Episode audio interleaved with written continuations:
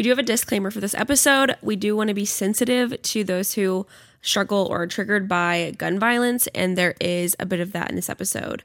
Most of you can probably guess what it is because it has to do with JFK. We do discuss Jackie's perspective. She was there at the scene and it gets a little bit graphic. So if you are sensitive to violence, just skip this episode and We'll catch you next time. we'll catch you next time. Welcome to Blood and Business. I'm Bethany. And I'm Cassie. Today we're talking about a sister duo, literally born and bred for the world stage. They were two of the most glamorous women of the 20th century. One changed the White House forever and set a new template for what a First Lady of the United States could be and would be. The other would wander for a lifetime, trying to find her own limelight and step out of the shadows of her sister. Their lifelong quest money, power, and glory. And they found it. But it never quite satisfied the hunger that they both carried. They will forever be remembered, but they lost each other along the way. They are Jackie O, Jackie Kennedy, and Princess Lee Radziwill. This is part three of The, Bouvier, Sisters.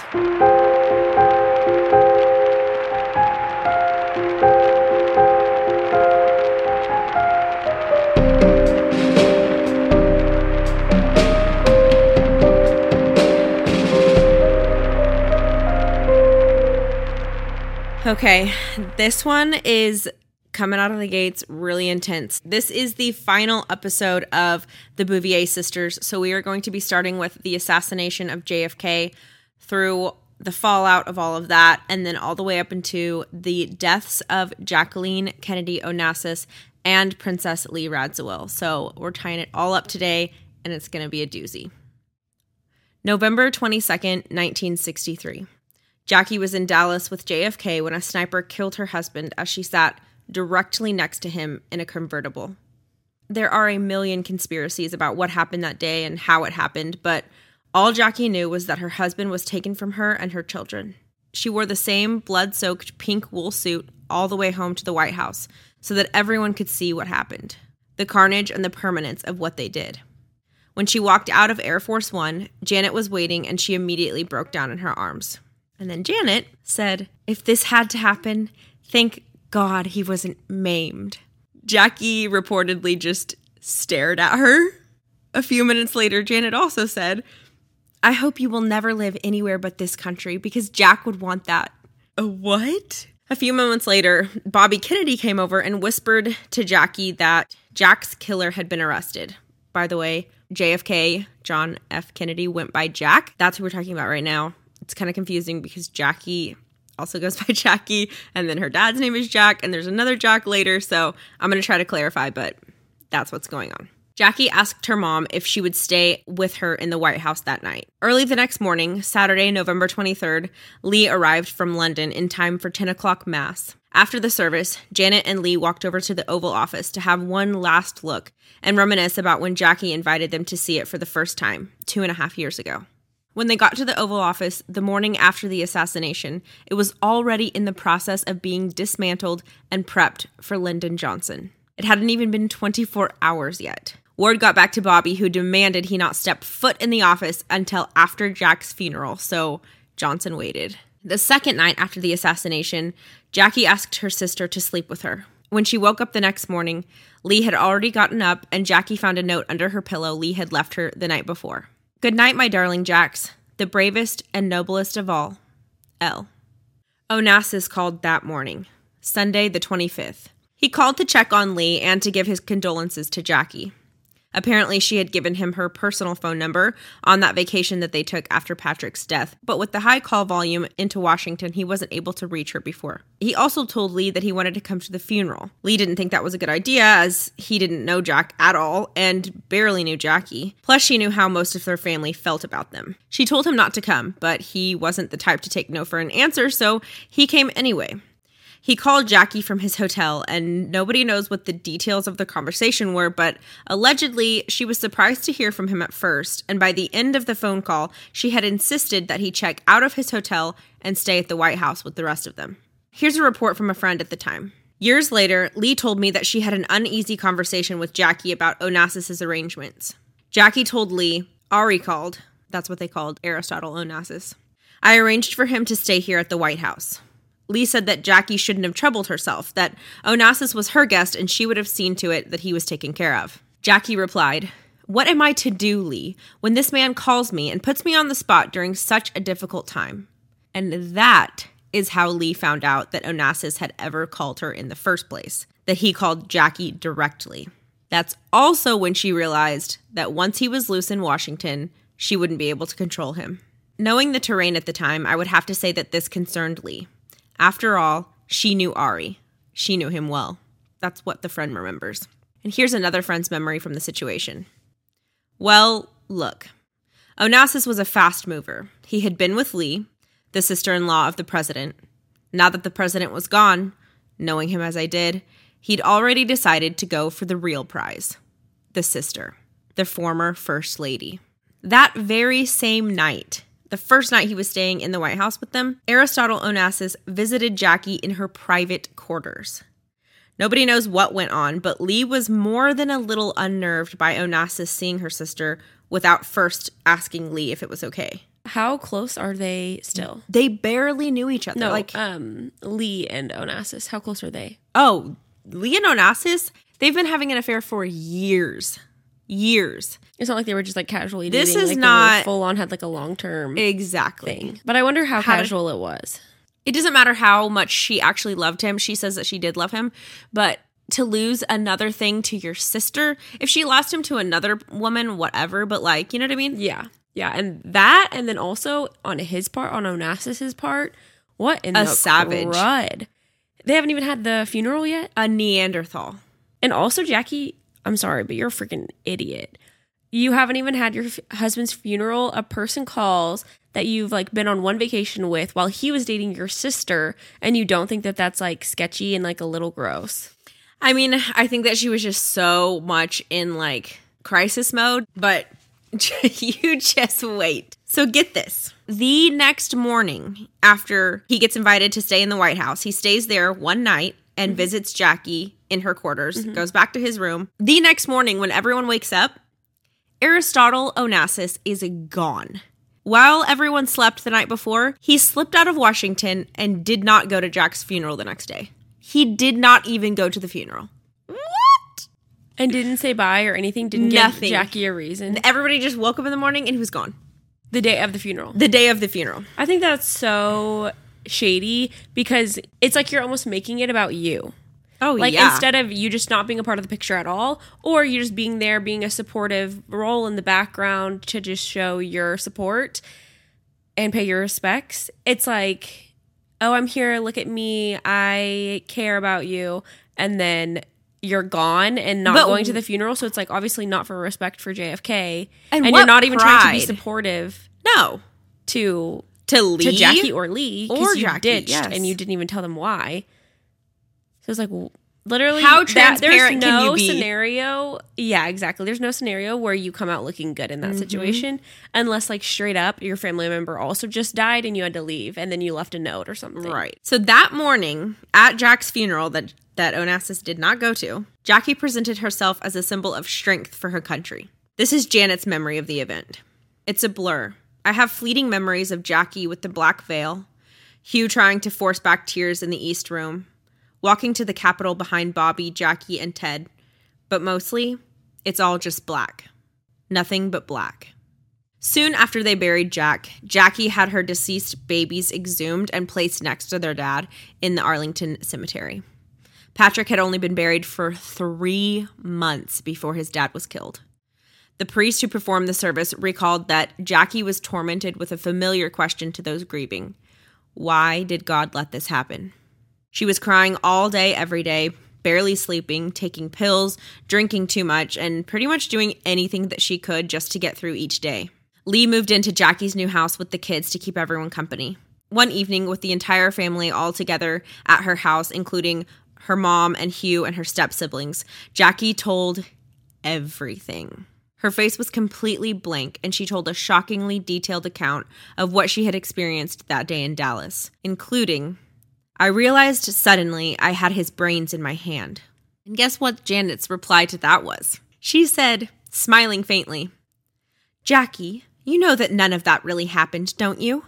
What is up with parents? I feel like it's a mom's way of being like, that's too painful to admit. Yeah. Or I don't want to ha- have to hear, like, it's too painful for me to hear that you had to go through that. But it's they not fair. Automatic denial. It's Yes. Like automatic. But it's not fair to the child that did Right. go through that. Yeah, right. The least you could do is listen to me and sympathize, you know? yeah, validate my feelings. But I feel like that's that has to be because it's too common of a thing. Like I feel like it mm-hmm. happens too often. Yeah, I think and it's, it's, a, very defense like maternal thing. Yeah, that they just like can't even let that enter their realm of possibility. Yeah. They So don't know what to do down. about it, so it's just. So immediately Jackie's like, "What?" She's screaming and said, "Of course I didn't make it up, Mummy. Why would I make up such a thing?" Her mom wasn't talking about the fact that brains were in her hands. She was talking about like the entire event. Like I, don't understand. it's not clear. I'm assuming that she's talking about like the details of it. Mm-hmm. She wants it to be like, "Oh, he just died." And that was that. Like you lost your husband. But don't tell me that you were right next to him when he got shot and you you realize you have brains in your hand and there was blood. I mean, she saw her that day. Jackie, there's photos. Jackie has dried blood all over her pink wool matching suit and she purposely did not change in Dallas. She wore it all the way home so that all of the news reporters and everything would film her with this like morbidly graphic scene on her clothes so that everyone would know the like Reality the- extent of it. The ex- yeah, the gravity. yeah, like the extreme gore of what happened. Mm-hmm. Jackie wanted the whole country to know this isn't just like, oh, he died. Like was it's there not, and he's no- not. Exactly. It's not this neat little bow. This was violence. She's wanting the whole country to know that, and then her mom is like, that didn't happen. By July, Jackie really wasn't doing much better. And now we obviously know that she was suffering from an extreme case of PTSD. But back then it was like, oh, she's sad. And when a car would backfire, it would send her like into a full panic. But PTSD didn't exist back then. So they kind of were just, Like she's not doing well. right. Yeah. So Aristotle Onassis stopped by to see Jackie quite often. Once a friend asked if Lee trusted him, and she reportedly replied, with my life. I don't understand why Jackie would even entertain him ever. Because she literally told her sister, "Don't marry this dude." Like, sh- like Jackie told Lee when Lee wanted to be with Onassis, like he's not loyal. You need to marry Radziwill. That's the right thing to do. Yeah. And now she's dating this guy. Why would you do that? A to your sister, but B, why would you even ever choose this dude? Yeah, we're going to get into that later because Jackie kind of reflects back a little bit later in the story. And I don't want to spoil anything, but yes, Ba- basically, yes to everything you said. So the friend talking to Lee, who Lee was like, I trust him with my life. The friend said that she wanted to reply, Really? like, the same. But she said she didn't want to add to Lee's stress, so she just didn't say anything.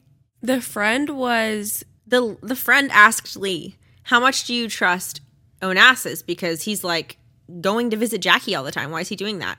And Lee said, "I trust him with my life." And she, the friend, wanted to say, "Like, really, you do?"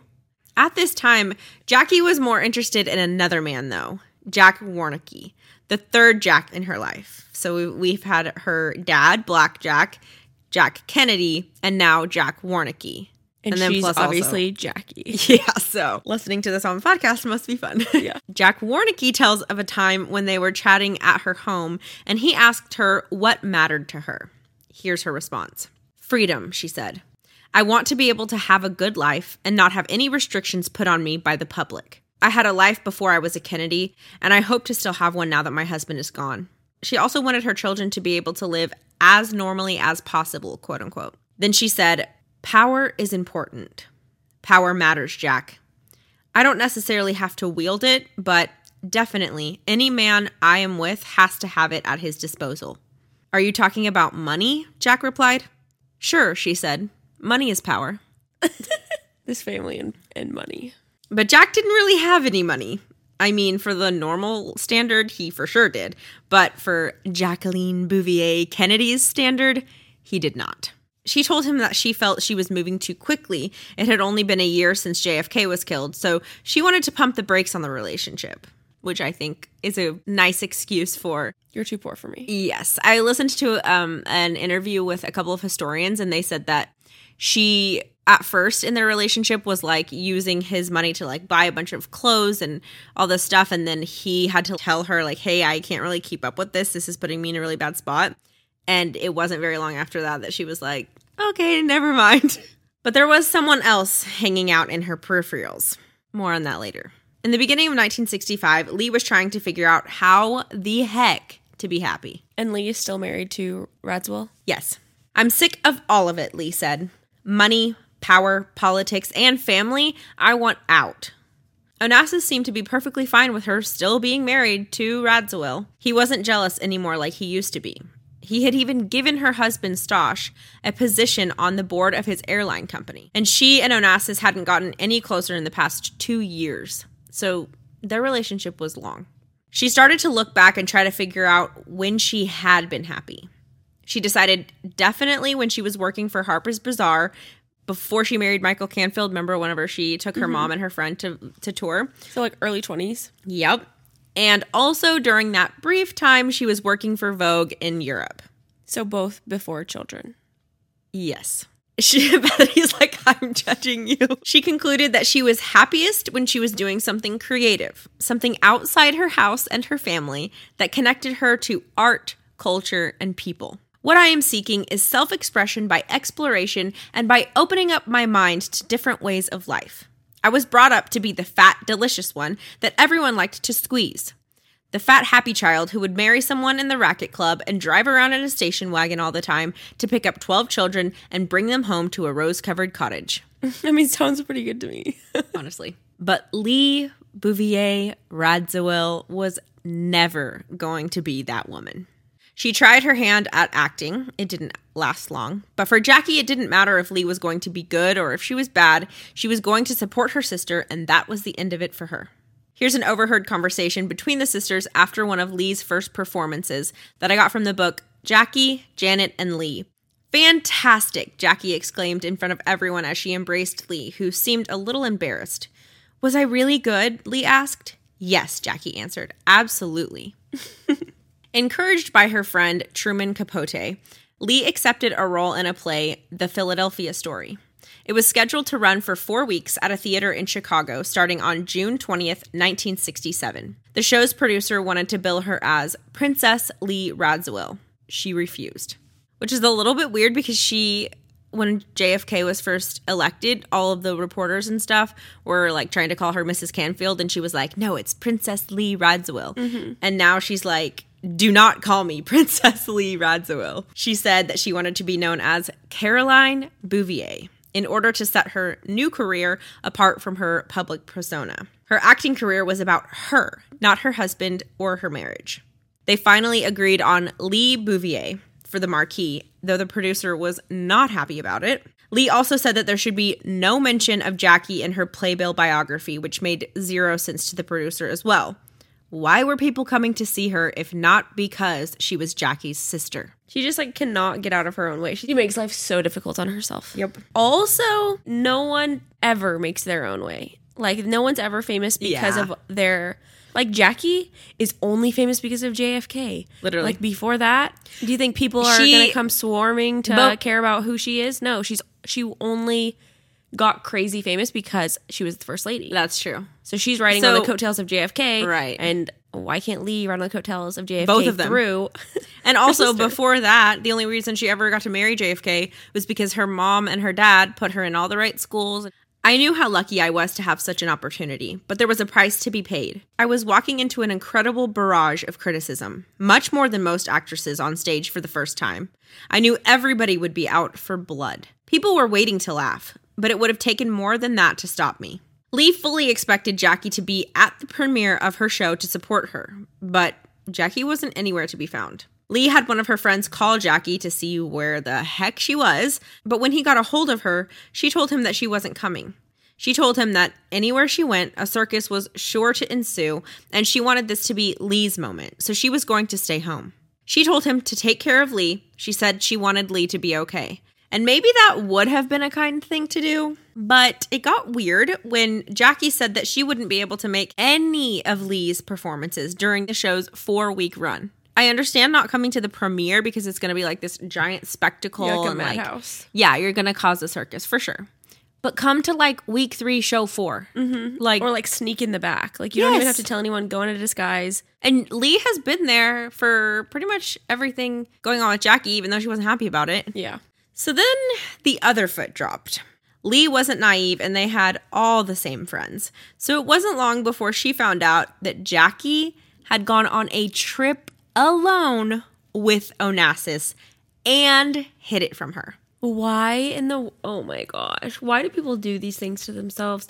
Like honestly, there That's are a billion other dudes in the freaking world. Why? And you have connections Why? to all of them. You could have access Oh. to all of them.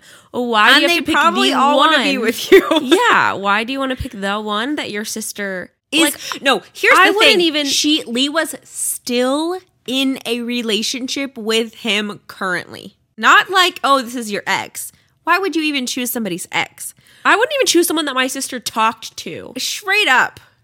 But this dude is still literally having an ongoing years, almost a decade long affair with Your Lee. sister.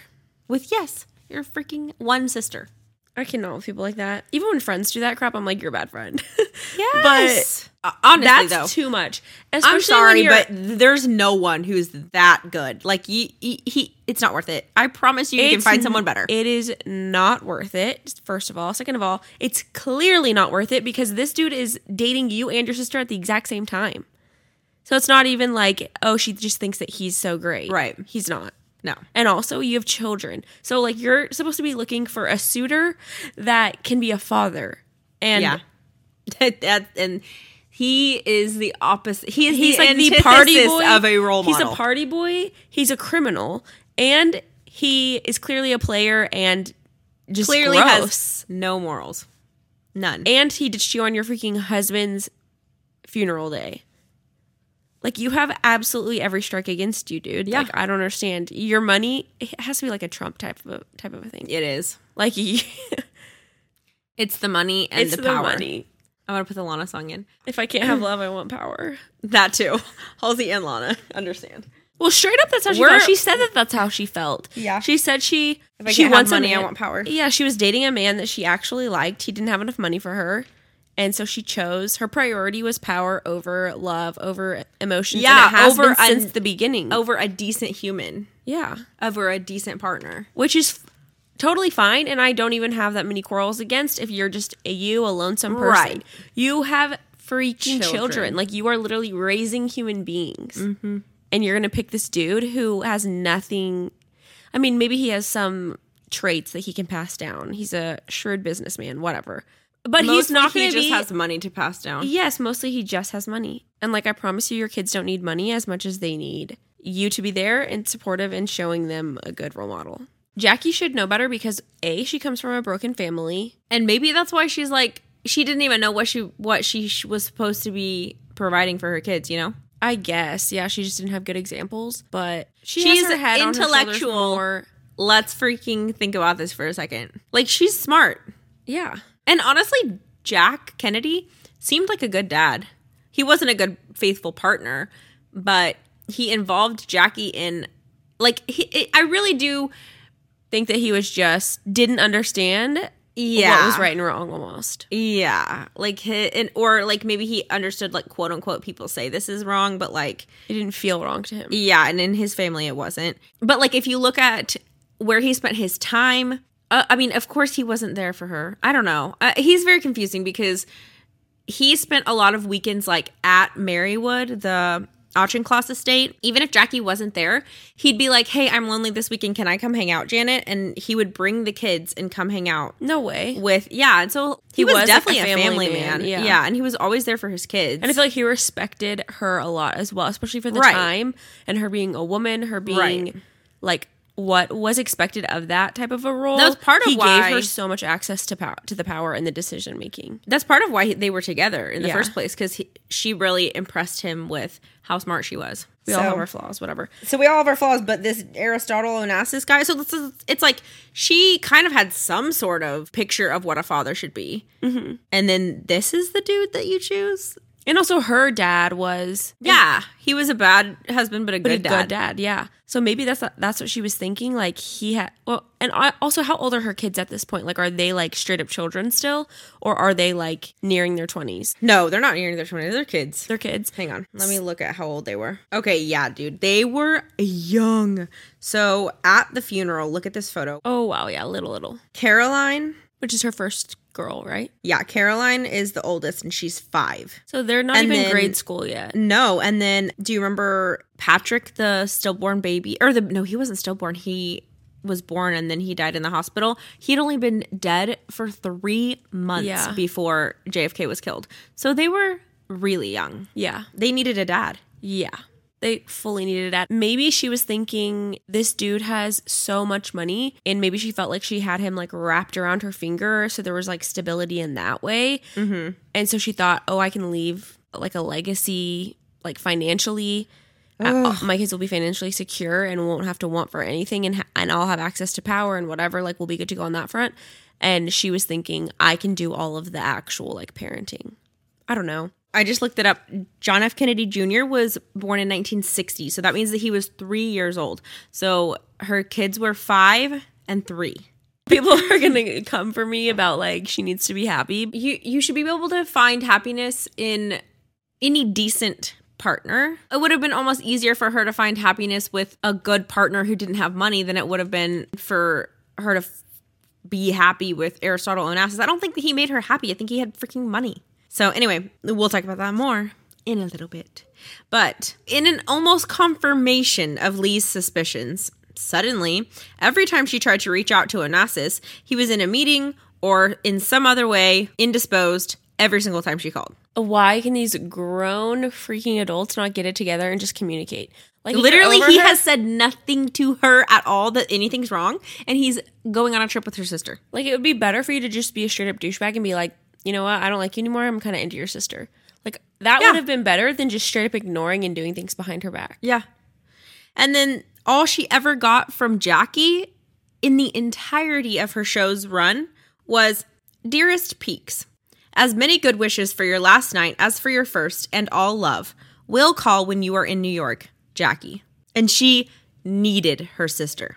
Janet showed up, which was awesome since Jackie wasn't going to be there. On the third night of the play, a friend who had flown in to see the show asked where Jackie was, and Lee immediately said she didn't want to talk about it. The friend started apologizing for Jackie, saying, Oh, I know for a fact that she's in Ireland, as if Lee didn't already know that. She was her sister, not this friend. Lee was brushing out her hair at her vanity and staring in the mirror and said, she couldn't even be here for one night of four weeks like as if she was trying to actually like think about it in her head as the friend was like talking to her.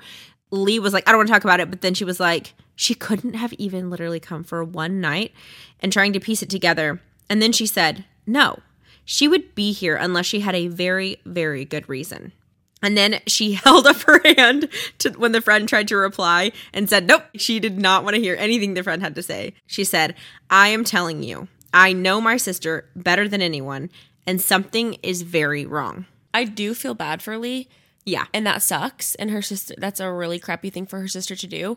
But also, Lee kind of did the same thing with like the whole not going to pick up her kid mm-hmm. just because she didn't want to Just avoided the situation. avoided her mom and her sister because it seems like a family tradition. yeah, Don't say anything, don't talk about it. just wait for Just it to blow ignore it. over, and then we'll all be good to go, and we none of us have to ever even discuss it. So in May of 1968, Jackie joined Onassis on a cruise of the Virgin Islands on his boat, the Christina. Reports say that they still slept in separate rooms on this trip, but apparently this is when Onassis asked her to marry him.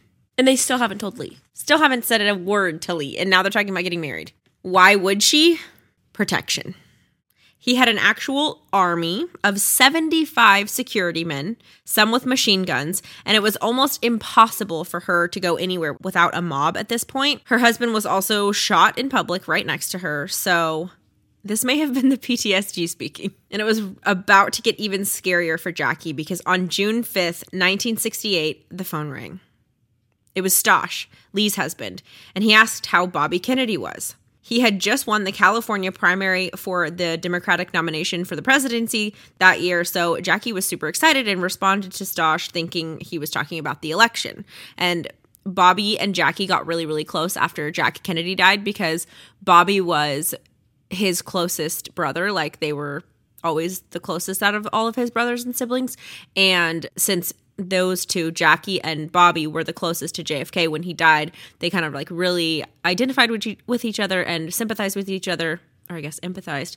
And so it just bonded them. Yeah, it bonded them. So then this happens. So she's like, oh my gosh, isn't it so wonderful? He won the election. And Stosh is like, no, no, how is he? Like, ha- have you heard how he's doing? Is he going to be okay? And Jackie's like, excuse me? What are you talking about? Obviously, he's doing amazing. He just won the election. And Stosh just responds, Jackie, he's been shot. He had taken a bullet to the head and it was actually now in critical condition. She got on a plane that day and got to the hospital around 1:30 in the morning, and everyone said that she was super shaken when she got there. Can you imagine getting that phone call? Your husband dies right next to you, and then you get a phone call that his, his brother, brother, which, which is basically your, like your brother, basically the closest thing you have to your husband. Yeah, him. I would literally be like, "This isn't happening right now." Like, I would just my Out body, body would be leaving. Yeah, my soul would be leaving my body. I would be dying right there. this is just Dallas all over again. Yeah, just trauma on trauma on trauma. This was the person that knew the most of what she was going through after her husband died. He was the one that she would talk to about her trauma and how, about how she was feeling because he was the closest person that would have a similar experience. And so now that person has had the same thing happen. He had a wife, Ethel, who was pregnant at the time, and he had 10 more older children. Jeez. So then Jackie gets to the hospital, and Ethel asks Jackie to pull the plug on his life support. Yeah, he wasn't going to make it, and she couldn't bring herself to do it, Ethel. And so Jackie had to talk to the doctors and get it done.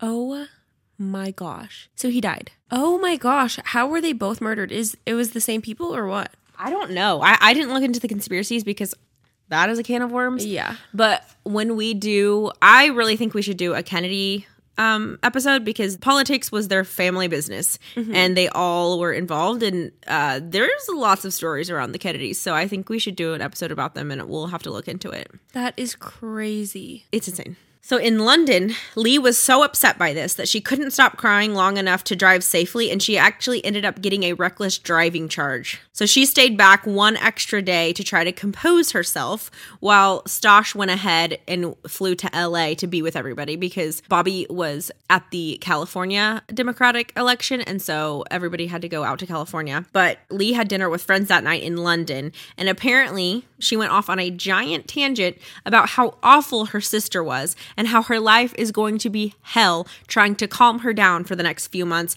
because this tragedy will bring up the old one. And according to a friend, she literally said, She gets so that she hits me across the face and apropos of nothing. She's so jealous of me, but I don't know if it's because I have Stosh and two children and I have gone my own way and become independent, but she goads me to the extent that I yell back at her and say, Thank heavens, at last I've broken away from my parents and you and everything of my former life. And allegedly, once Lee got started on Jackie, it was really hard for her to stop, and she just exploded. vomited everything. Jackie's mental health did a nosedive after as you would expect. It wasn't good to begin with, but it got exponentially worse after that.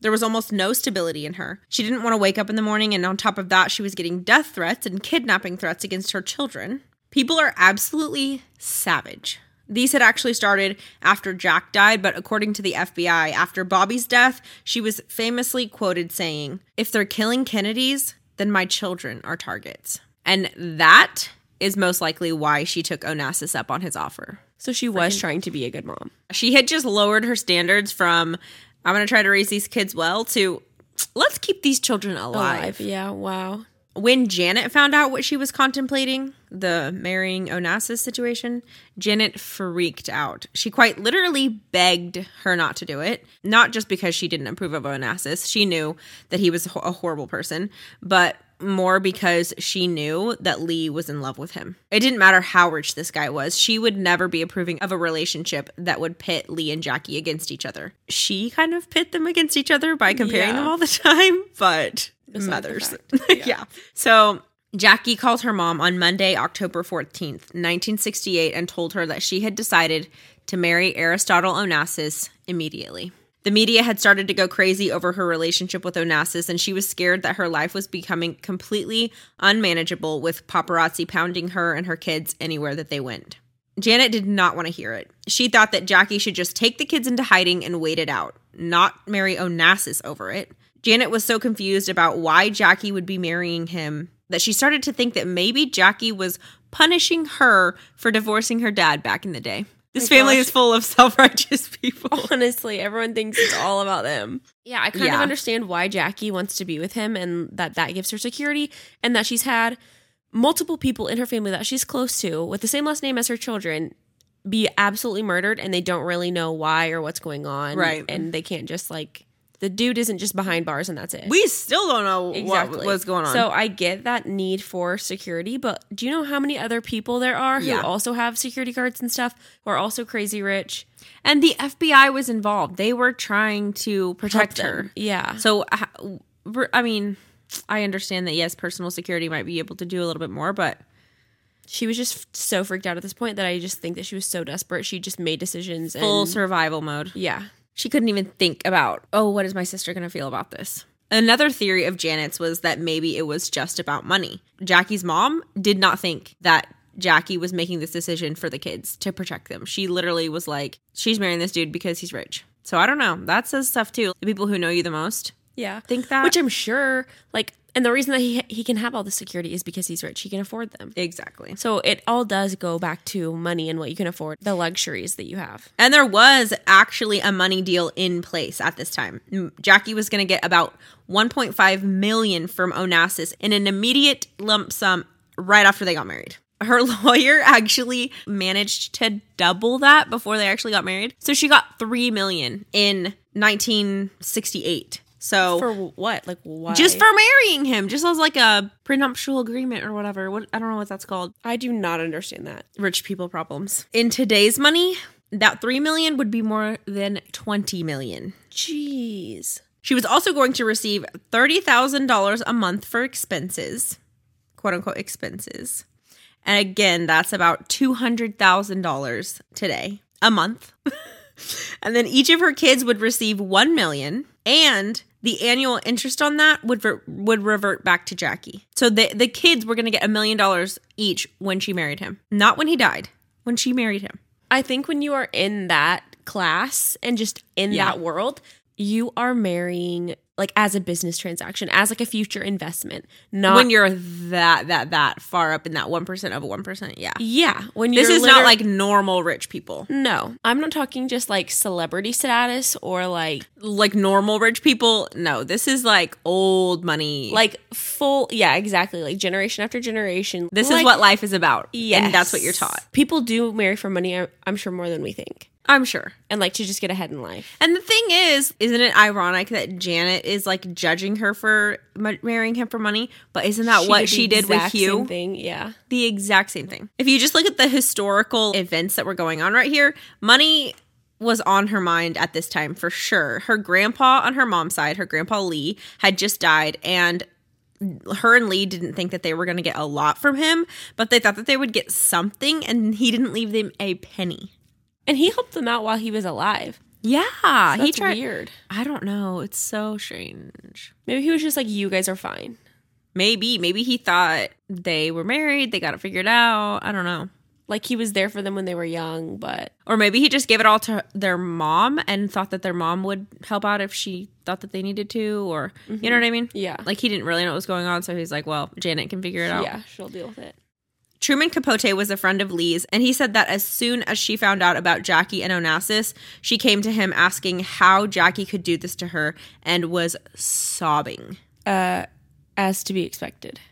Onassis was actually the one that called and told Lee, not Jackie. I feel like Jackie was not even in denial about like how awful it was what she was doing. Right. She knew. She was just like, I It's so awful. I'm not going to talk about it. yeah. And like I'm choosing what I'm choosing and I'm not to ha- I'm not to face it. Like I don't care. I need this to happen. I need this business transaction to go through and I will feel so guilty if I talk to my sister, so I'm not even to face that. Right. Like honestly, I thought Jackie was fine, like a good person and like didn't hadn't really done anything in this story so far that has like really pissed me off. Like she's made some questionable decisions and stuff, but nothing like that bad. Yeah. This that would be hard to forgive. Especially with how much Lee has already lost everything to Jackie. This And- is and not- unnecessary. This is unnecessary extra torture. Yep. And then Lee's gonna get some points. Just hang on.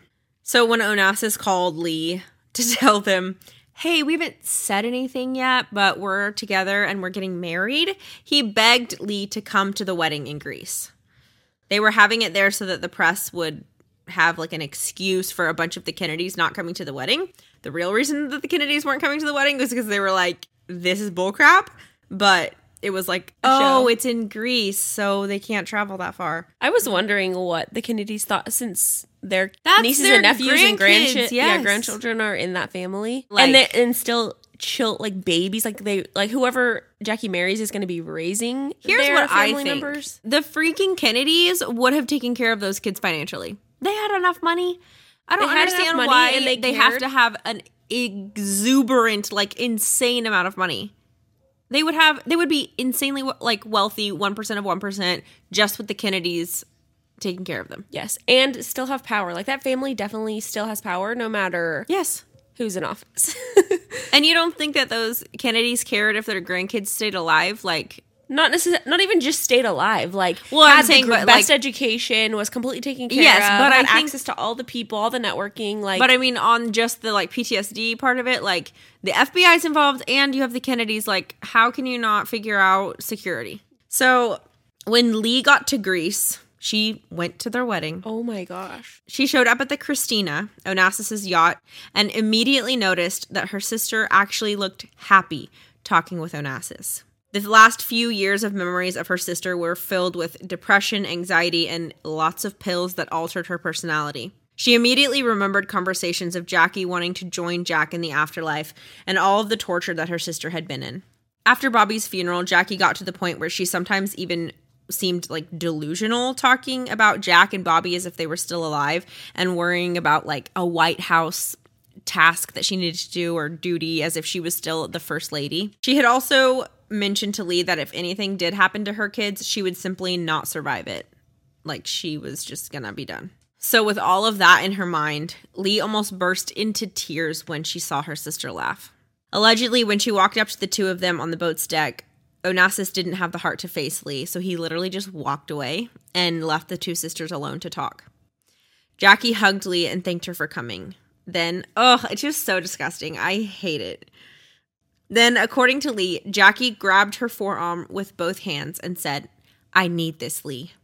And Lee knew it was true, so she replied, I know you do, and you should have it. And that was the full extent of the Bouvier sisters' discussion about Aristotle Onassis. Jackie then asked Lee to be her matron of honor, and Lee agreed. She needed him more than I did. It was as simple and as complicated as that. Lee. So a friend made a statement that literally like ugh breaks my heart. She said, "I don't think anyone in her family ever fully acknowledged the sacrifices that Lee made for Jackie where Onassis was concerned. It has always bothered me when people questioned Lee's love for her sister. The depth a loved one has to feel for someone else to sacrifice so much cannot be measured. It is just that great. And as I see it, the facts speak for themselves. Remember, Lee basically gave up Onassis to, like, their relationship probably would have moved forward if she hadn't, like, remarried Radziwill. That's whenever her and Onassis's relationship, like, stopped um, progressing. And she mm-hmm. only did that to appease the Kennedys and her sister mm-hmm.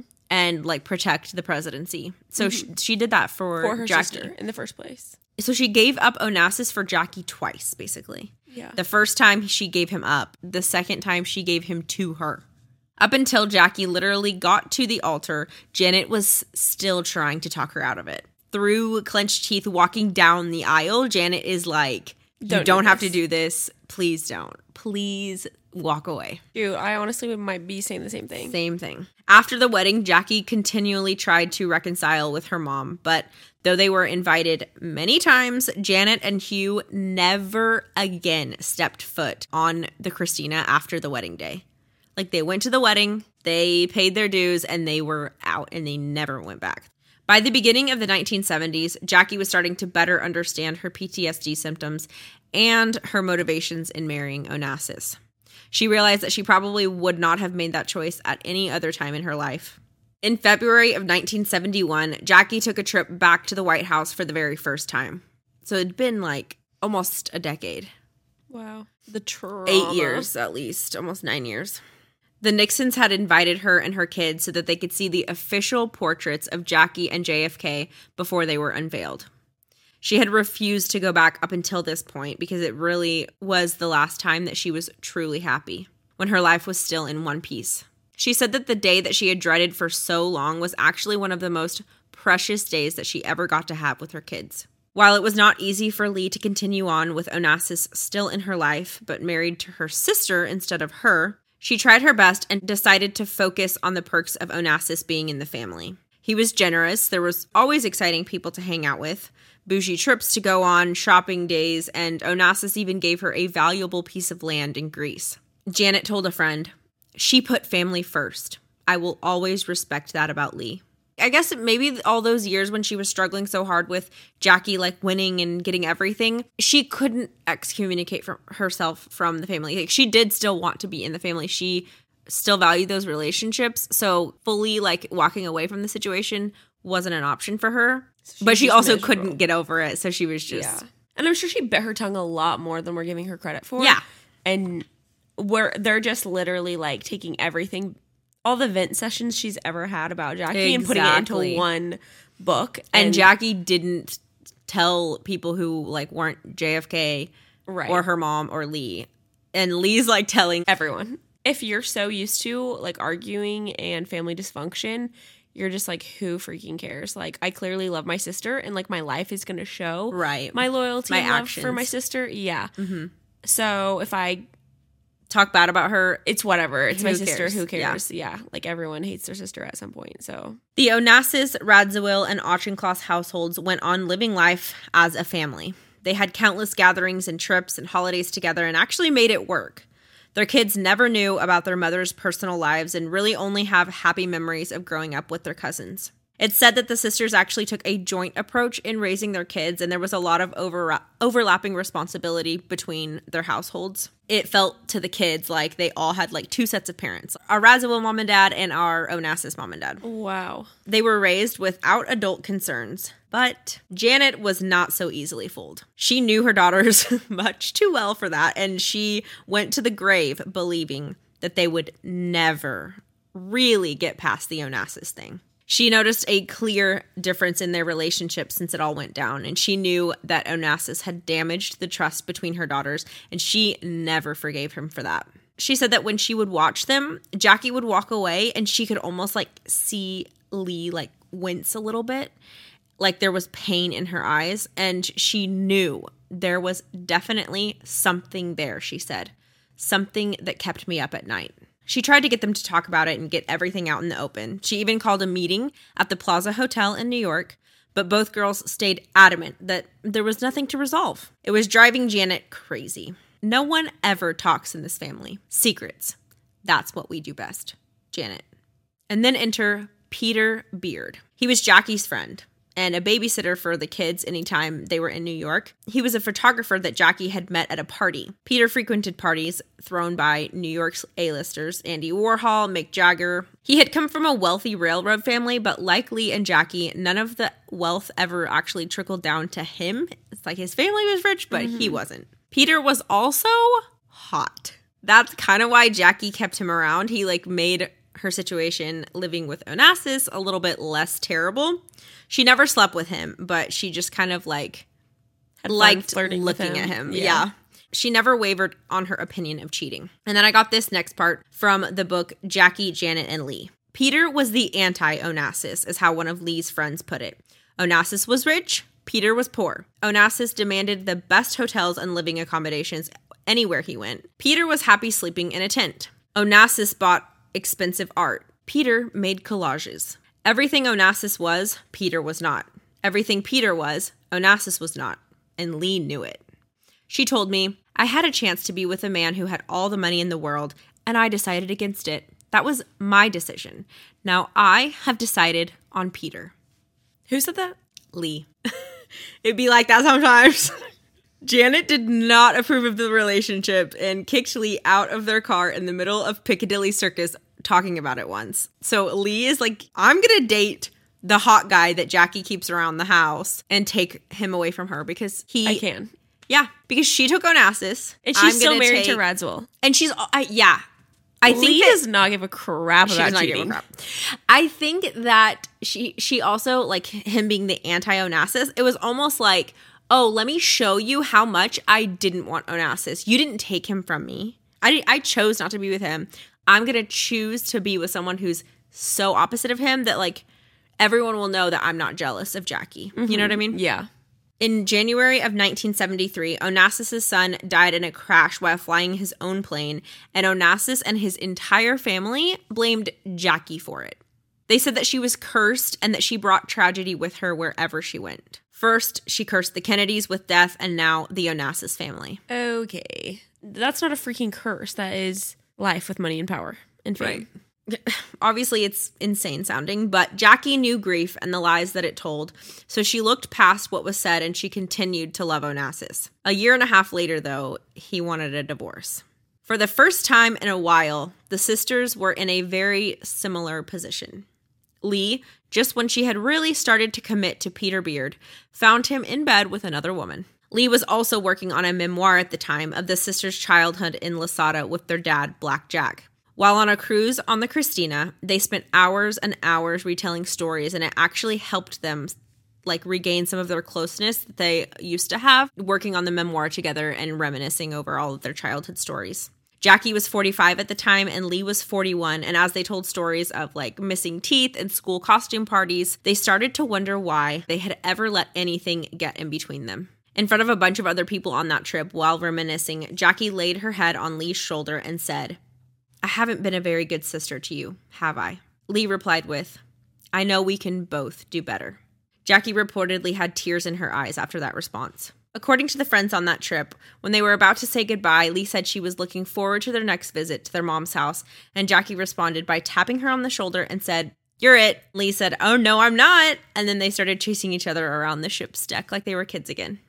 March 15th, 1975, Onassis passed away due to an illness that he'd been battling. He and Jackie were still married, but his daughter literally hated Jackie. She's the one that the boat was named after. Her name's Christina. And she thought that the whole curse thing was true. So she fought Jackie hard on what she would inherit. And apparently Greek law lets you like fight a person's will. Like even if the will states I'm giving this much to this person, you can go to the court and like contest it. Yeah. So Jackie had to end up settling for 25.5 million total and 6 million of that went to taxes, 500,000 to lawyer fees, so she ended up with 19 million in the bank. Still a lot of money, but compared to what Onassis was worth, it was not much at all. Also, people mostly assume that Jackie was as rich as she was just from inheriting money from Onassis, but it actually wasn't the money that she got, but what she did with it that made her so rich. She had a good friend who was a investor and he helped her like buy grocery stores and stocks and a bunch of stuff and just within a few years her money exploded. Onassis did not leave a dime to Lee. After Onassis died, Jackie wanted a career, and in typical Jackie fashion, she easily figured out what she wanted to do, and then she just did it with little opposition. She basically had zero experience, but she wanted to be a book editor. She was obviously really well read, and she was one of the most famous women in America. So she just walked in to a publishing place and they hired her. The publishing world opened their arms to her. And guess who had been trying to get a memoir published for two years before Jackie even thought about writing? Lee. Lee. They had literally worked on it together. Like they not worked on it together, but they had like been telling stories and like thinking, "Oh, what should we put in?" And Lee's book idea was eventually greenlit, but when she turned in the manuscript, the publisher said that there were major issues with the writing and that she needed to hire a ghostwriter. Lee could not get her head around like somebody else writing her memoir. She was like, "Well, then it's not a memoir." Mm-hmm. So she just like forgot the whole idea. She's like, "Never mind. If I can't write it, I don't want to do it." They also were asking her to write a bunch about the Kennedys and that type of stuff too. So it was it was probably just all of it. She was like, Never mind. this is not what I want. So now Jackie just out of the blue decides, oh, I want to be a book editor. And then she walks into a publishing house, gets a job, and apparently is naturally a much better writer than Lee. Well, Jackie, it, we learned in the first episode, I think it was. Yeah. Jackie was a journalist and like went to school for journalism, so I'm sure she picked was up some skills. yeah was well versed in writing. And she definitely was well read. So, So she I was mean, she had always been a writer, but it was just so shortly after Lee was trying to get Yes. the book deal, and it was and like, Jackie oh. hadn't touched the writing world in decades. decades. Yeah.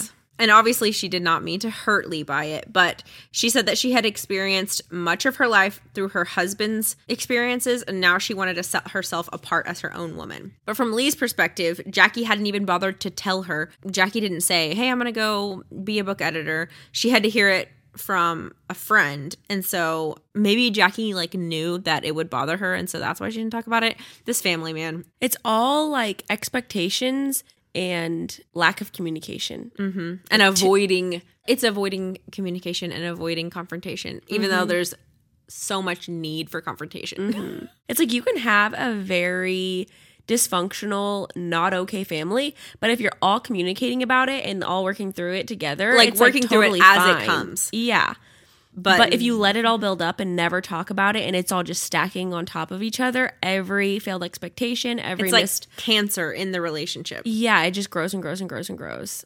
And they have a very dysfunctional family, and a lot of crap goes down. Yeah. And there are so many moving parts and different characters in the story that if they would have taken every hit as it came, it would have been fine. But it's Right. like they just had so many skeletons in their closet that their closet was just Bursting exploding, like bound to explode. people magazine wrote jackie o is just amazing. She really can do it all. A longtime friend of the sisters said jackie was still the star and everything always seemed to go so well for her. Lee was absolutely swamped by this June 27th, 1976, Stosh Radziwill, Lee's ex husband now, whenever she started the affair with Peter Beard, a few months into the affair, they went ahead and got a divorce. So he passed away, but Lee would never stop loving him, and he was both of her kids' dad. Mm-hmm. So it was devastating for her. And they had been together for so long. So long. Lee told one of Stosh's older kids,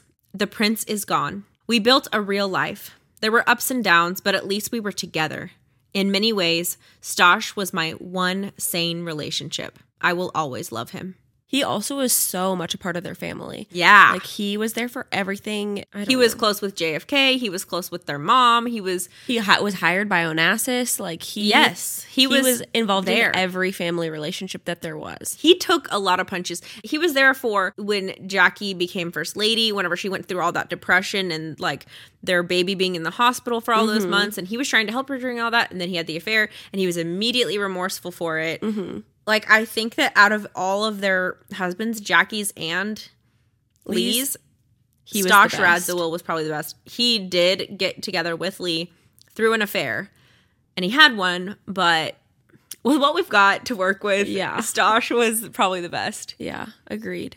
Definitely like the most loyal and the most just present in the and like family and what was wanting the best for everybody else as yeah. well. Yeah, he showed up before Lee even did when Yes, yeah. he rushed whenever Bobby like it wasn't even JFK; it was his brother Yeah, and still he came to support be the with family. Jackie. Mhm. Yeah. Jackie was just as distraught as Lee was. She had come to love him as her brother. They all traveled to London for the funeral, and when they went to the lawyer's office to finalize everything and hear the will read, they were surprised to learn that Stosh had died without a penny to his name. Lee didn't even know.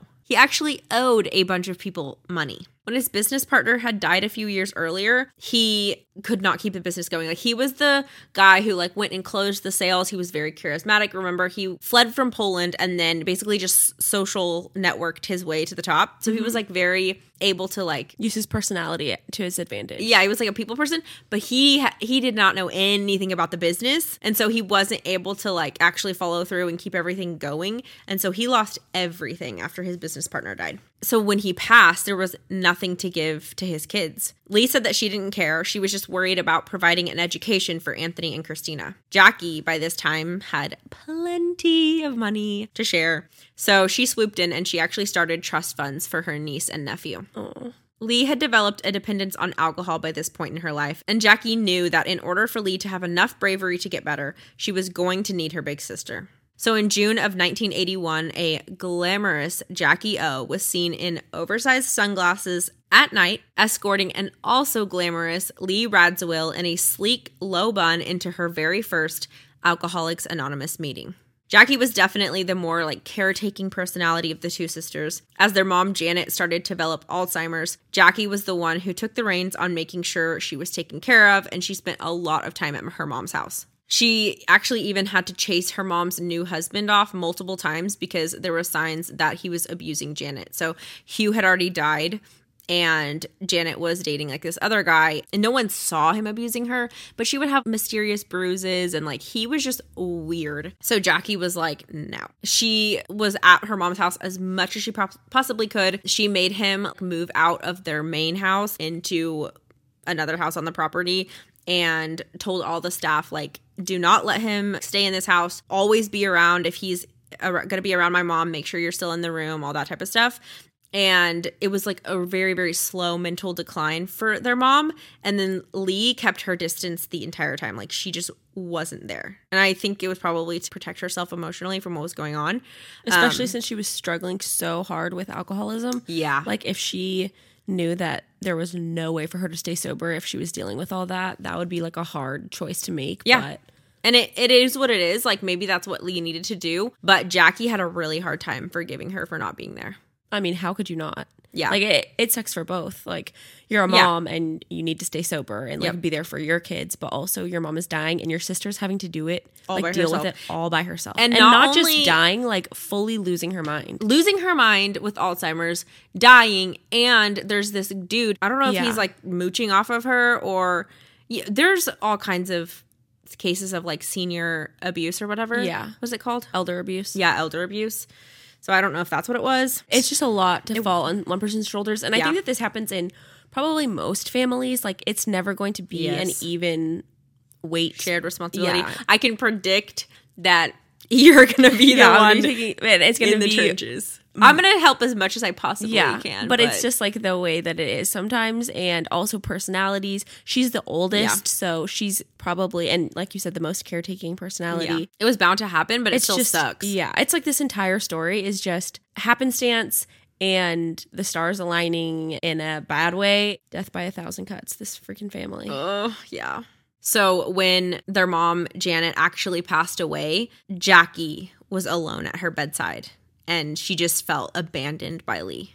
Especially because Lee was her only biological, like the Auction Auchincloss kids were all there, but like Jackie was like actually in the room with her mom when she died, and Lee wasn't there at all. And Jackie's like, I feel like there's no way, there's no scenario on earth that you wouldn't feel abandoned in that position. Like Mm-hmm. Yeah. your mother, who you all stayed close to the, your Yep. entire life, like they weren't estranged at all. So you can't not feel a little bitter, even if you know that you shouldn't, or you feel like, okay, it's fine that she's not here. You're Yep. human. You're going to be hurt by it. At their mom's funeral, the sisters showed up in separate cars, but when Jackie broke down hysterically crying and like frantically like chain smoking in a corner by herself, Lee beelined straight to her sister's side. They had a complicated relationship and a checkered past, but it was theirs. Only they knew what each other had been through and what their mom meant to them. They scattered her ashes together at the end of the dock at the old Auchincloss estate. Their step siblings said that as they watched from the shore, Jackie put her arm around Lee and Lee rested her head on Jackie's shoulder. They never found each other again after that. The only time they saw each other over the next five years was for holidays and their kids' birthdays. Jackie stayed in touch with all of her other siblings, but Lee almost entirely stopped communication with anyone in the family. It was like she was allowing her past to die with her mother.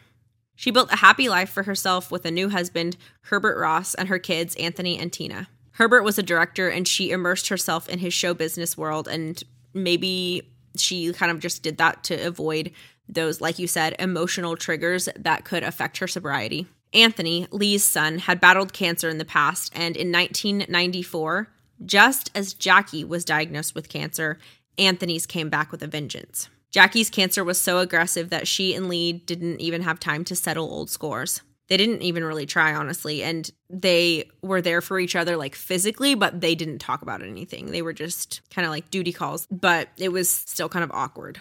It's like they knew, okay, we're not getting along. We need to have a big talk, but they didn't have like the energy or the motivation to like actually wade through it didn't know if it was worth it so they never had they never got to have that communication with each other I feel like it'd be too hard at that point, like with the amount of things going on, like traumatic, terrifying, life ending things happening. Yeah. Do you even have like the emotional or Yeah. mental clarity to have a like productive, actually beneficial conversation? I feel like I wouldn't. And when I've been in times of like, I feel like I'm in survival mode, very stressful, traumatic periods.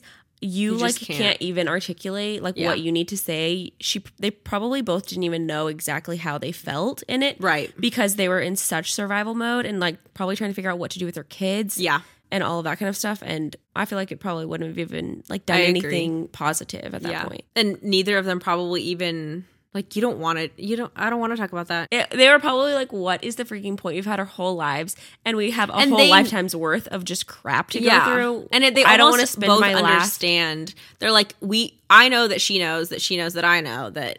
crap has gone down. That we're not on the peachiest terms, but like, do we care? But no, we're still just gonna be here, yeah, for each other, and it is what it is. Mm-hmm. Jackie wanted to die at her own home on her own terms. So when Lee got there, she was in a coma on an illegal amount of morphine. She went into her sister's bedroom alone and after about a half hour came out with red splotchy eyes and said, "My sister looks so beautiful." John, Jackie's son, asked her if she knew how much Jackie loved her. Lee got choked up and couldn't speak, but she nodded. She went back in with everybody, and when she knelt down by the bed, she whispered to her sister, I love you so much. I always have, Jax. The next night, Jackie passed away on May 19, 1994, at 64 years old, and was buried at Arlington National Cemetery next to her first husband, President John F. Kennedy. Here's what was left in her will I have made no provision in this, my will, for my sister, Lee B. Radziwill, for whom I have great affection, because I have already done so during my lifetime. Signed in March 1994. She left most of her estate to Caroline and John, her kids, and half a million dollars each to Anthony and Tina, Lee's kids. Princess Lee Radziwill died on February 15th, 2019, in Manhattan. Oh my gosh, like a lifetime later. She split her time between New York and Paris up until her death, and perhaps the most accurate quote of her life was My sister spoke a rather lovely and convincing French, but I got to live a more French life. Lee Radziwill. If she had one thing over her sister, And that's that. oh, jeez.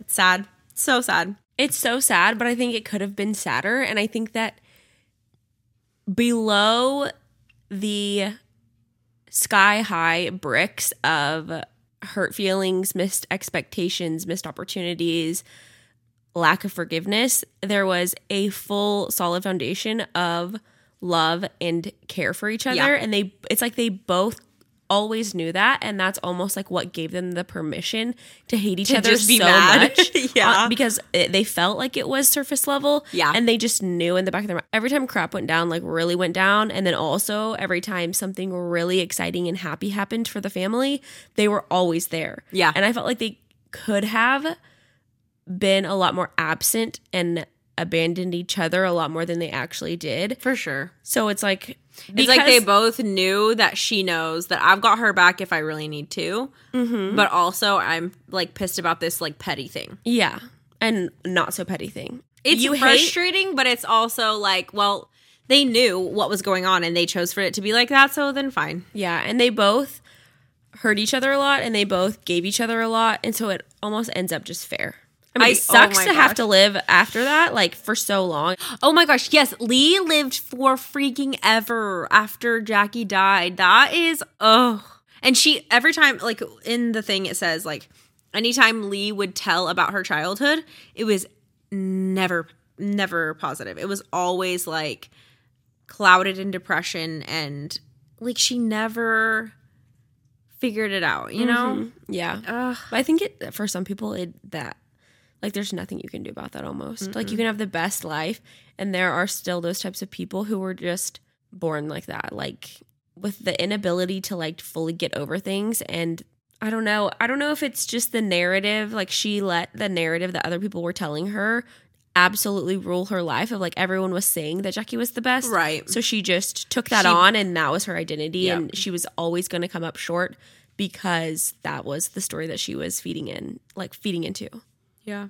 Okay, so I want to know what do you guys think about Jackie not leaving a dime for Lee when she died because she said, "I have done enough for her in my life. So in my death, I have nothing." I don't know what I think, but I want you guys to either go comment on our YouTube video or tell us on Instagram at Blood and Business. I can't I don't even know what to make of it really. I feel like I wouldn't have done that, but I mean I get that she was leaving all of she was leaving everything to her kids, so that like makes sense and at least she gave something to her niece and nephew. Yeah. She gave them enough to like, okay, they're gonna be okay forever, but she didn't give them like a fortune. She she gave most of her money to her kids. Which when you're not rich, that makes sense. But like if you have that much money, you could have divvied it out a little bit more. And your kids would still never want for a freaking thing. It was a little spiteful. Subscribe on Apple Podcasts or wherever you're listening, and please, please give us a rate and review because we are a baby podcast and it helps us be found by other people who want to hear stories.